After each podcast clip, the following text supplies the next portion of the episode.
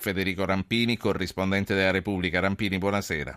Buonasera a Charleston, purtroppo perché è qui che oggi Devo lavorare. Naturalmente, ed è lì che ti chiamiamo perché di quello che è successo vogliamo parlare. Armi come giocattoli. Il ragazzo che ha fatto una strage in uh, Carolina aveva ricevuto la calibro 45 come regalo di compleanno, al punto che lo stesso presidente del Paese della Libertà è arrivato a dire che nei paesi più civili questo non accade.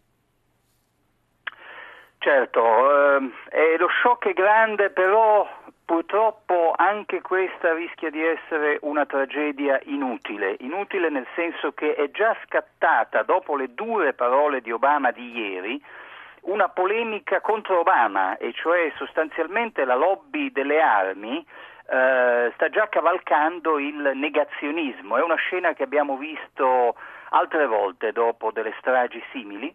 Eh, cito uno fra tutti, è un membro, Charles Cotton, membro del board, quindi dell'organo dirigente della National Rifle Association, la più importante, la più potente lobby pro armi, ha detto testualmente, lo cito tra virgolette, quelle persone sarebbero ancora vive se il reverendo, il reverendo è uno di quelli che sono stati uccisi mercoledì sera, se il reverendo gli avesse consentito ai fedeli di entrare in chiesa armati.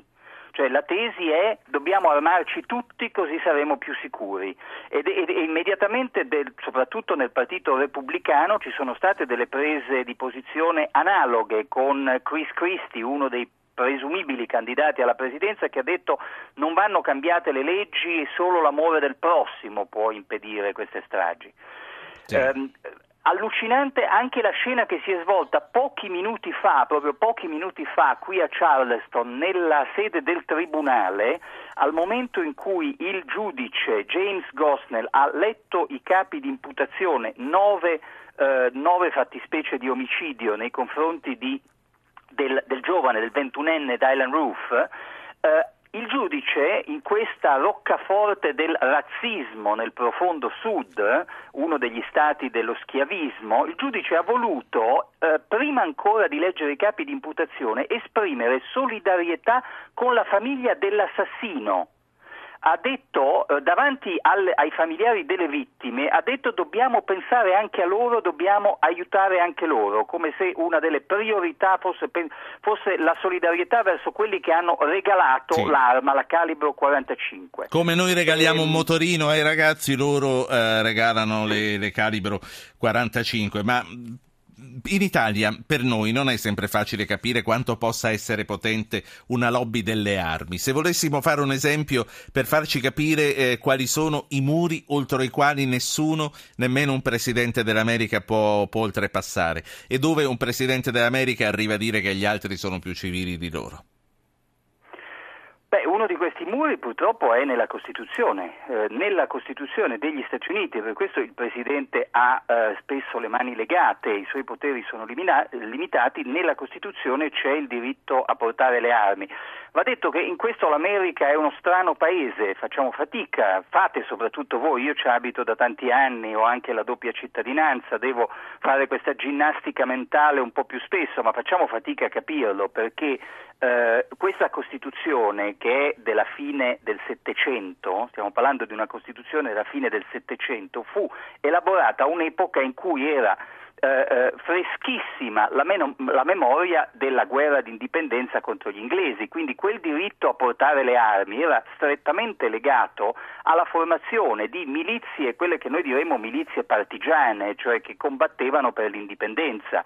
E allora sì, non c'era un esercito regolare, c'erano queste milizie di partigiani contro il colonialismo inglese, il diritto di avere le armi era importante. È diventato naturalmente sì. un pretesto dietro il quale ci sono interessi economici colossali, c'è una cultura va detto non solo della destra, perché anche i democratici, soprattutto negli stati del sud, non sono affatto disponibili a limitare e regolamentare il diritto di girare con le Rampini, armi. Eh, eh, a parte gli interessi appunto eh, dei fabbricanti, di chi, di chi le commercia le, le, armi, l'opinione pubblica è così eh, abbondantemente dalla parte del possesso delle armi, perché io ricordo ci sono stati anche testimoni importanti come Charles Teston ai tempi di Bowling Columbine, insomma ci sono i testimonial che vanno in senso contrario. L'opinione pubblica eh, varia a seconda del tempo e dei luoghi. Del tempo nel senso che i sondaggi in questo momento, eh, eh, attenzione, sottolineo, non, non, in questo momento, ma gli ultimi sondaggi che risalgono a prima della strage di Charleston davano a livello nazionale una leggera maggioranza a favore della libertà di avere, acquistare armi e girare armati. Eh, ci sono stati periodi della storia, anche relativamente recenti, in cui c'era invece una leggera maggioranza contro, quindi ci sono stati dei cambiamenti. E poi molto molto dipende di quale America parliamo. La città dove io vivo abitualmente, New York, ha delle leggi contro il, eh, le armi, tra le più severe. L'altra parte d'America dove pure ho vissuto a lungo, la California, è uno degli stati più anti armi e dove mh, è difficile, è relativamente difficile comprarle e non si può girare impunemente co- con le armi. Ci sono invece una serie di stati che soprattutto quelli del profondo sud, ma non soltanto, diciamo, tra la, l'America centrale, Midwest e il sì. sud, eh, dove l'opinione pubblica è molto, in maniera soverchiante, a favore. Federico Rampini, voglio introdurre un'ascoltatrice che chiama dalla Sardegna. Eh, buonasera signora Anna. Buonasera, salve.